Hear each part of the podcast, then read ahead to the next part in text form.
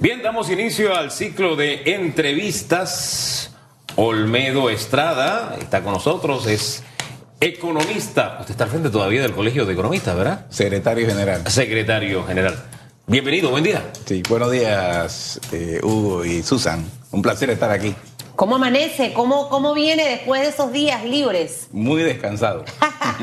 Algunos descansados, otros acabados. Pero bueno, eso, ese es el look de hoy para que aprenda algo hoy, señor Olmedo. Cuando una mujer a veces se recoge el cabello, es porque el cabello está sucio, no hubo tiempo de blower. A propósito de tiempo, ¿no? Es que el tiempo... El tiempo se va y hay que aprovecharlo y hay que organizarse. Y, y, y, me gustaría que conversáramos para, para que la población que nos ve y nos escucha a través de ECO y RPC Radio, licenciado, se organice relacionado al tema de la, del aumento de tasa de interés. ¿Esto viene o no viene? Muchas personas adquirieron sus viviendas con ciertas tasas de interés, de hecho está en promoción, porque había una guerra campal entre los bancos para ver qué banco vendía más las hipotecas. Ahora con todo este tema de pandemia, eh, eh, un aumento en esa tasa de interés, entendiendo que muchos han perdido el empleo, es preocupante. Y la gran pregunta es, ¿viene o no viene ese alza en la tasa de intereses de los préstamos? Muy bien. Eh, cuando nosotros revisamos, por ejemplo, lo de la tasa de interés, vemos que dentro de los contratos de hipoteca de, de las personas hay eh, una cláusula que dice que dependiendo del mercado, eh, la tasa de interés va a tener una variación de acuerdo a eh, lo que establece el banco.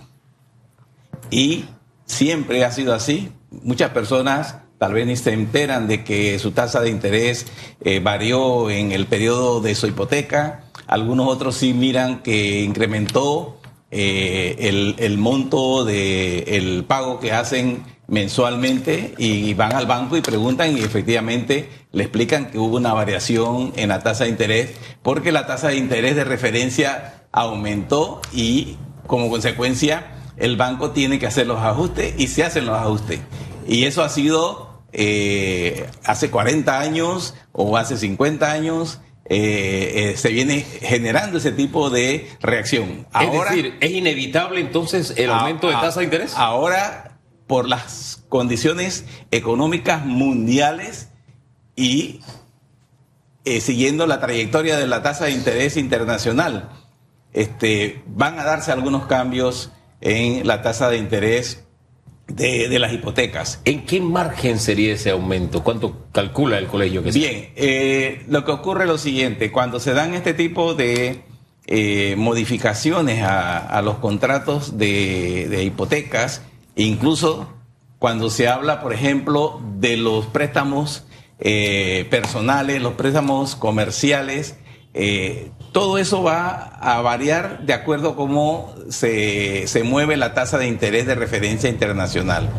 Este, hemos tenido momentos muy importantes y la gente también eh, eh, ha observado o ha escuchado en las noticias que la tasa eh, de referencia de la FED disminuyó o fue la más baja, pero sin embargo eso no se ve reflejado en en, en, lo que pagamos nosotros Pero en, sí en, se refleja cuando la, sube. la interés, en, los intereses. Sí. Ah, ah, yo quiero hablar de eso más adelante porque sí. ese histórico también eh, se da, ¿no? Eso que usted acaba de decir y quiero escarbar y saber por qué.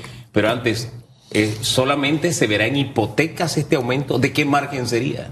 Sí, eh, el, el, tema eh, que se hace es el análisis va en función a el incremento que tuvo la tasa de referencia. Si la tasa de referencia tuvo eh, 0.5 eh, punto 0.5 de referencia de incremento, en esa misma medida eh, va a incrementar el, el valor de la, del, del, interés que se, que se le adjudica a, la, a las hipotecas. En este caso fue de 0.25, me es parece. 0.25 ¿no? y de 0.50 en Ajá. algunos casos. ¿Cuál es el margen normal eh, de los préstamos en, en, tasa de interés? Hagamos un poquito de docencia, porque escuchándolo al inicio tiene mucha razón, licenciado. La gente ni cuenta se da cuando le suben la tasa de interés. Así a es. menos que usted esté revisando su correo y le llegó la carta del banco y se da cuenta, o a menos que esté viendo el talonario que le aumentó ahí el la porcentaje letra, la letra. Eh, quincenal, porque la, la, la mayoría sí. de los descuentos son por quincena. sea, ¿cuál es el margen que en este momento se maneja, por ejemplo, en las hipotecas? Que llega, no sé si hasta 3, 4, y, y ese aumento que se dé, ¿Cómo la gente puede enterarse o darse cuenta de ese ajuste referencial del que usted habla? Mire, eh, la banca funciona de la siguiente manera, a pesar de que hay, regulaciones, ¿verdad? Porque por eso tenemos la superintendencia de bancos, que es la que regula eh, la actividad bancaria en el país. Eh, este, el mercado de la banca se mueve de acuerdo a la oferta y demanda. Y nosotros podemos encontrar, si usted hace una revisión, por ejemplo, eh, una hipoteca en un determinado banco y usted va a otro banco, eh, las, eh, la tasa de interés puede variar. Claro. A veces son variaciones tan pequeñas que usted no ve la diferencia, pero cuando usted multiplica eso por el monto de la hipoteca, usted ve que eso es un dineral. Y, por el tiempo, disculpe, eso Y por el tiempo, sí. Háblame de esos márgenes hablamos de qué? De 1.5, de 2.2, de 2.5. Creo que ahorita mismo, si yo no estoy equivocada, licenciado, está entre, entre 2.2.50 y llega hasta 4, 4.50. No sé En algunos casos, en otros hábleme, también. Hábleme el extremo extremo. ¿De cuánto a cuánto estamos hablando? Mire, eh, lo que ocurre es lo siguiente. El, el, la banca eh, también entre comillas, eh, tiene sentimientos cuando pone tasas de interés a propiedades que son de, eh, digamos, de escasos, para segmentos de escasos recursos. Claro. O las, las, propiedades que se denominan de interés social. Ahí la tasa de interés va a ser eh, mucho más baja que aquella donde ya los montos comienzan a tener... esos numeritos. ¿Cuál es el más bajo? El más bajo, bueno si la tasa de interés eh, para hipoteca está en 2.5%, ¿verdad? Este, el incremento puede ser de, eh, de, de punto 25% por... Eh, el más bajo interés es 2.5%. En algunos casos. ¿No hay más bajo que ese? No, no hay más bajo. ¿El más alto cuánto sería? ¿5 puntos? No, incluso se puede encontrar hasta de 8 y 9%. En hipoteca. En hipoteca. ¿Y cómo la gente puede enterarse en este momento, hoy, esta semana, si a mí me va a aumentar mi tasa de interés? ¿Debo llamar al banco? ¿Debo entrar en algún lugar para ver la referencia en el mundo cómo está? Sí, lo que, lo que ocurre es el siguiente. Eh, es probable que en algunos bancos, muy pocos, eh, este, se mantengan vigilantes de la tasa de interés porque ¿qué ocurre? Que cuando se dan estos incrementos, ellos eh, valoran si aprovechan la condición para incrementar. Es como la gasolina. O sea, si la gasolina aumenta a dos centavos, cuando usted va a ver a, internacional, cuando usted va a ver el, precio al, al, al aumenta mucho más que los dos centavos que se, que se incrementó a nivel internacional. Lo mismo ocurre con, la, con las hipotecas. el interés. Ese aumento es geométrico, no es aritmético. Ahora, usted habló del histórico. Y en el histórico, cuando estornuda la tasa de interés de la FED, se refría la tasa de interés en Panamá. Pero no sucede lo mismo cuando se da una baja, es decir, cuando entra a mejores tiempos eh, eh, la tasa de interés en los Estados Unidos. ¿Por qué se da ese fenómeno? Bueno, nosotros somos los más congos, ¿qué es lo que no, lo que pasa es que esto es esto es negocio. Esto es negocio y Pero es negocio allá también. Y, en los negocios este definitivamente que quien tiene el sartén por el mango, ¿verdad? Eh, impone las políticas de eh, cuándo hacer el, el, aumento y cuándo no hacer el, el aumento de un determinado bien, que en este caso son las hipotecas. Fíjese que en ese caso, de verdad que ahí habría que hacerle un llamado al corazón, aunque dicen que no tiene, sí tiene corazón, en la banca hay corazón, al corazón de la banca, más allá del negocio. Porque aquí en medio de la crisis de estos dos años hubo quienes salimos y dijimos la banca es fundamental para la recuperación económica. Y había gente que salió con muchas locuras, desde, hey, tómense los bancos en adelante. No, espérate, vamos con calma porque los bancos son fundamentales. Y yo creo que con un sentido de un sentido social del negocio eh, en esta oportunidad los bancos y con todo el apoyo que se les ha dado. Yo creo que los bancos tienen que mirar con otros ojos esta realidad. Ahora, ¿esto tiene algún impacto en lo que es las expectativas que tenemos de crecimiento económico? Pudiéramos decir que hay un impacto que este, cuando usted le quita, por ejemplo, el poder el poder de compra de la familia, eso va a impactar inmediatamente eh, los indicadores económicos del país, porque eh, en vez de comprar bienes y servicios para la familia, están pagando, ¿verdad? Este, una hipoteca que este, al, al final le beneficia a un sector, pero que no impacta a, lo que es el consumo general. No ah, impacta el consumo general. Ahora, estos temas quizás nosotros tres los entendemos, pero mi interés como periodista es el que está viendo y escuchando lo termine de entender y no quede clara con la respuesta anterior, licenciado, de cómo esa persona que hoy quizás en su casa la esposa perdió el trabajo o viceversa y una sola persona lleva todo el peso de pagar hipotecas, los préstamos y demás. Hoy, hoy en día, ¿cómo esa persona puede saber si en su caso va a haber un ajuste de tarifa en su tasa de interés? Debe llamar al banco, puede entrar, no sé, yo estoy inventando cosas para ver cómo es el movimiento mundial en este momento y este que se pueda preparar. En este caso, lo más saludable es ir al banco. Ir al banco y sentarse con el ejecutivo que le maneja eh, la cuenta para que le explique eh, su tasa de interés si ha tenido alguna variante en los últimos años o la va, a, tener. en los próximos meses. Eh, ¿Para cuándo se espera que eso ocurra? ¿Hay una fecha específica, mediados del 2022, antes de que termine el 2022? Y lo segundo, ahorita también usted va a ver la gran oferta bancaria que le van a empezar a llamar a usted para cambiar su hipoteca de los bancos, para que también usted se prepare. Mucha gente comete a veces el error de no revisar Puede que en algún caso le convenga cambiar la hipoteca de su casa, pero pueda que en otro caso mejor le conviene quedarse donde está. Esas dos cositas, cómo, cómo eh, eh, entenderlo eh, básicamente, ¿no? Y si es recomendable o no. Vuelvo a insistir en el tema de que esto es oferta y demanda. no es difícil escuchar, por ejemplo, las noticias o, o la publicidad de los bancos, te compro tu hipoteca, ¿verdad? ¿Por qué? Si ya ese señor tiene una hipoteca con un banco, ¿qué sentido tiene comprarle la hipoteca este, a ese señor? Bueno, el tema es que los bancos tienen dinero que tienen que mover y la única forma de hacerlo es eh, ofreciendo eh, a las personas rehipotecas, hipotecas, eh, financiamiento. Por eso es que se ve en las noticias o en la publicidad esta propaganda intensa que tienen los bancos porque ellos tienen los dineros. Le conviene al banco, pero, le conviene a la persona hacerlo. Pero, pero las personas eh, a veces ven una diferencia porque el banco lo que hace es que prolonga el pago y le baja un poco la letra. Pero la, tal vez no se dan cuenta o no se enteran porque muchas personas ven es cuánto voy a pagar quincenalmente, no cuánto voy a pagar de interés. Y esa es la falta de educación financiera.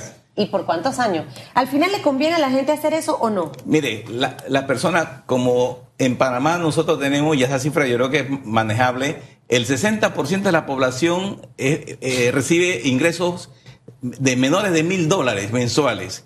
Ese, eso, eso es eh, un porcentaje muy alto de la población que tiene que buscar la manera de sobrevivir en esta economía. ¿Y cómo lo hace?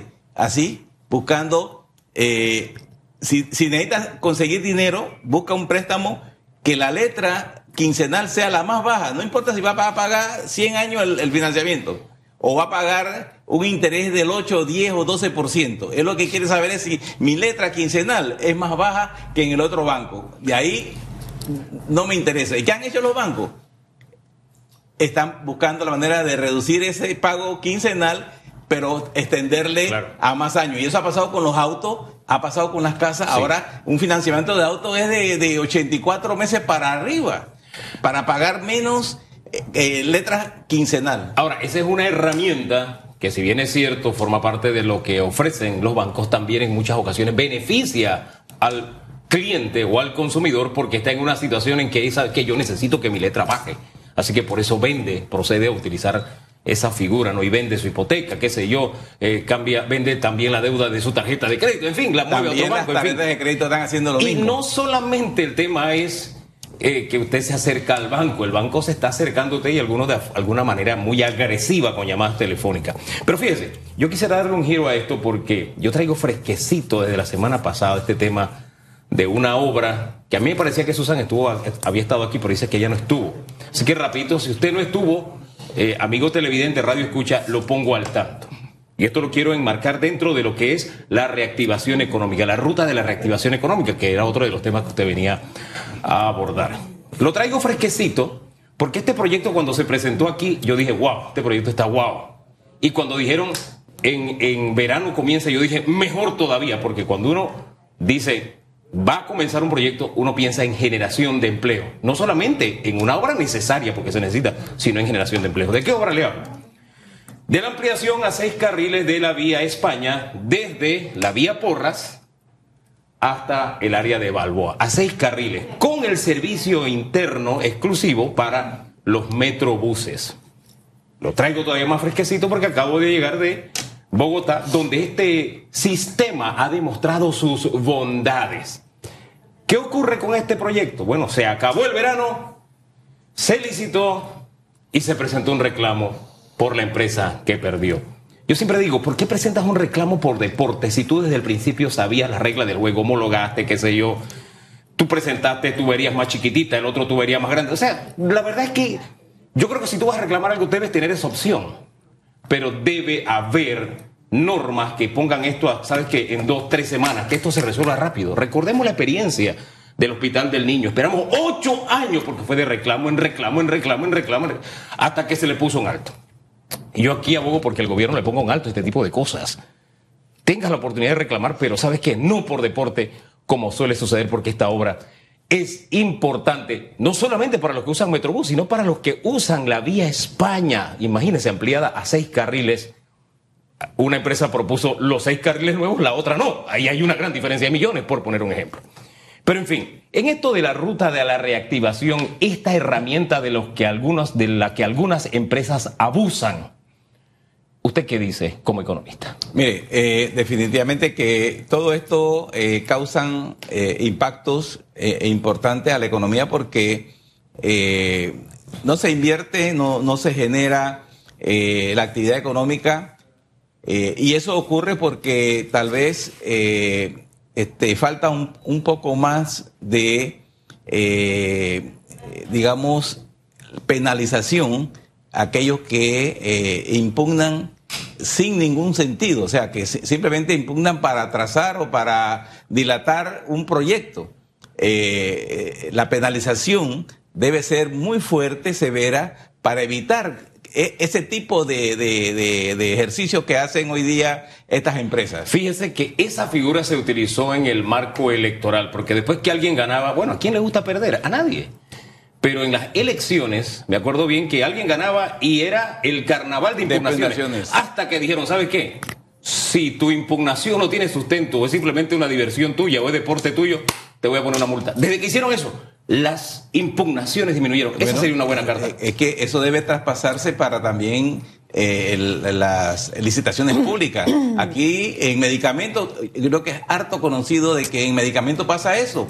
¿Cuántas empresas no son impugnadas porque el que perdió este, eh, quiere pues poner su impugnación para, para ver si en la segunda vuelta tiene oportunidad? Pero quiere que le diga algo. Al final de esta triste historia que hemos visto por muchos años, es el gobierno quien tiene en sus manos aligerar esto. Así de simple. Cuando usted va a hacer un proceso de licitación, usted tiene que conformar una comisión que va a trabajar el pliego con el cual se va a subir esto al portal de Panamá Compra. En un año y tres meses que yo estuve en el sector público, me la aprendí toda de la A a la Z. Entonces usted agarra, usted llama a Celestino, llama a Yanni, yo le digo, quiero que pongas estos requisitos todo se arregla, señoras y señores, para que usted sepa cómo es que funciona. Entonces, al final, efectivamente hubo una comisión. Yo llamé quizás allegados a mí, los que caminaron políticamente, los hermanos, los vecinos, los whatever, de X o Y.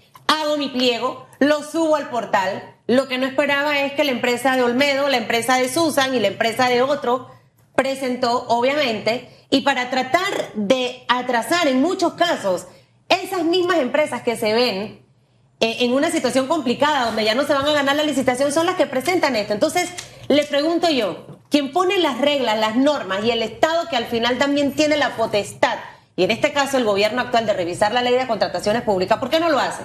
Porque al final esto les conviene. Así de simple. Entonces, si yo realmente quiero que la economía avance, señor Olmedo, yo empiezo destrabando ley de contratación pública que ha recibido muchas modificaciones, pero que se presta precisamente para estas vivezas. Eso como paso uno. Y dos, cuando trabajo pliego para tema de licitación, cuido todos los aspectos para que efectivamente en proyectos importantes como este, eso no ocurra. Así de simple. ¿O estoy equivocada? Sí, mire, se han hecho eh, modificaciones a la ley de contrataciones públicas, pero las modificaciones que se han hecho es para sancionar al, al, sector gubernamental que no cometa eh, corrupción. Pero, y del otro lado, ¿Qué, qué, qué modificaciones se hicieron? es, que, es, que, ahí está el detalle, como decía el filósofo Cantinflas, e insisto, Susan tiene razón. Es el gobierno el que lo debe hacer. Y usted tiene razón. Esa es una herramienta que se puede usar. Ponerle una multa al que anda simplemente impugnando por deporte, pero el gobierno tiene que tomar la iniciativa porque lo importante es que la obra se haga. Pero penalización que sea severa, porque si usted pone una penalización de 10 dólares por impugnar, la gente sigue impugnando. Claro, entonces a veces en estas licitaciones, a la medida de alguien, el que caminó contigo en la campaña, aunque se le hiciste la medida, salió alguien que, oye, sí cumplía con todo y te la puso difícil, atiende tu impugna para ver qué logras. Pero ¿sabe qué? Yo quisiera cerrar con algo de optimismo. Estamos comenzando la semana y vi una cifra de JP Morgan Panamá es el tercer país eh, con menos obstáculos para lo que es la inversión. Quisiera que nos desgranara eso, nos ayudara a entender eh, esto que nos dijo JP Morgan.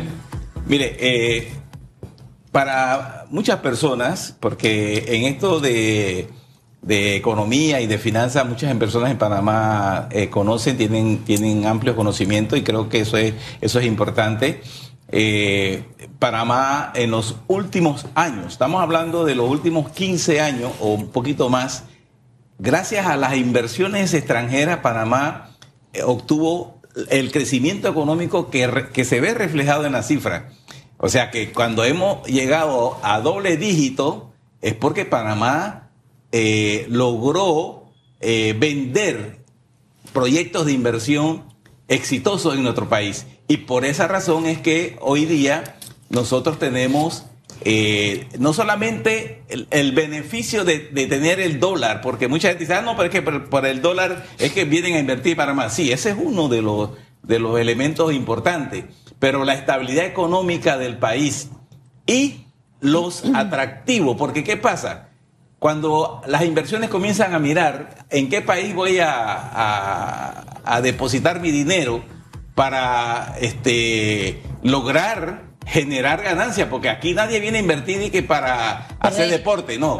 La gente viene a invertir porque quieren ganar dinero, quieren multiplicar su patrimonio. Entonces, Panamá ofrece atractivos que muchas veces no se ven en otros países, que es los incentivos a la hora de invertir. Incentivos que cuando usted hace la sumatoria, le da un porcentaje adicional a las ganancias que tienen estas inversiones estabilidad económica, grado de inversión, eh, el dólar y encima de eso beneficios económicos por invertir. Creo que son muchos atractivos que eh, ofrece nuestro país para eso. Ahora, esta buena noticia, le voy a leer rapidito porque ya estamos sobre el tiempo. Los países con menos riesgo de inversión son Uruguay, Chile y en tercer lugar Panamá.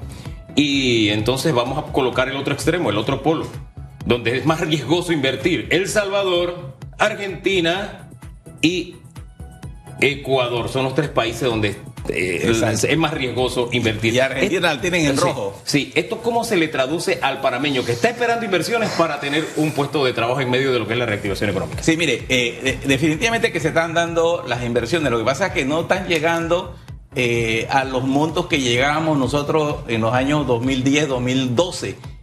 cuando allá teníamos 5 mil, 6 mil, hasta 8 mil millones de dólares por año. este año comenzó bien porque en el primer trimestre del año teníamos ya 1.500 millones de dólares en inversiones. La gente a lo mejor no lo sabe, pero las cifras ahí lo dicen. E inversiones muy importantes que se han dado en algunos sectores que han llegado eh, a nuestro país a invertir dinero para qué? No solamente para la reactivación económica, sino para buscar eh, un mejor destino para sus inversiones. Y eso es precisamente un país que ofrece beneficios adicionales. Eh, es muy importante eh, señalar que, por ejemplo, Panamá ha mejorado sus, sus indicadores económicos en el 2021 y para el 2022 nosotros estamos a un ritmo que lo dicen los organismos internacionales, que Panamá está perfilándose a ser uno de los países, si no el número uno, en crecimiento económico. Mire, es como que yo le diga a mi hijo, mides 1,78, pesa 182 libras, lanza a 80 ahorita mismo, tienes todo para llegar lejos, pero él no aproveche esa oportunidad no practique, no se enfoque, haga reviso. Así mismo es. Todos los, los, los pronunciamientos que hemos visto en los últimos meses hablando bellezas de Panamá, yo los aplaudo. Pero nada más no es quedarme con los pronunciamientos y con los análisis de grandes empresas en el mundo, sino es aprovechar esa oportunidad y sacarle millaje. ¿Qué en lo personal siento? ¿Qué es lo que no? Está pasando. Nos falta ese eslabón ahí, nos falta ese eslabón. y cuando nos encontramos tropiezos como este de que hay algo que va a comenzar y no comienza como la ampliación de la España, es un buen ejemplo. Sí, pero cuando nosotros decimos, por ejemplo, que la economía está mejorando, a pesar de que no se ve ese movimiento tan, eh, este, digamos, impactante, los números lo dicen. Y cuando los números lo dicen es porque realmente la economía está ganando terreno. Que aproveche el gobierno eso. Lo que pasa es que el gobierno tiene que aprovechar eso. Eh, señor economista, así de simple, si no se queda ahí. Don Olmedo, muchísimas gracias por estar esta mañana acá. Señor Olmedo, y no Castillo, Olmedo Estrada. Olmedo Estrada, secretario general del Colegio Nacional de Economistas.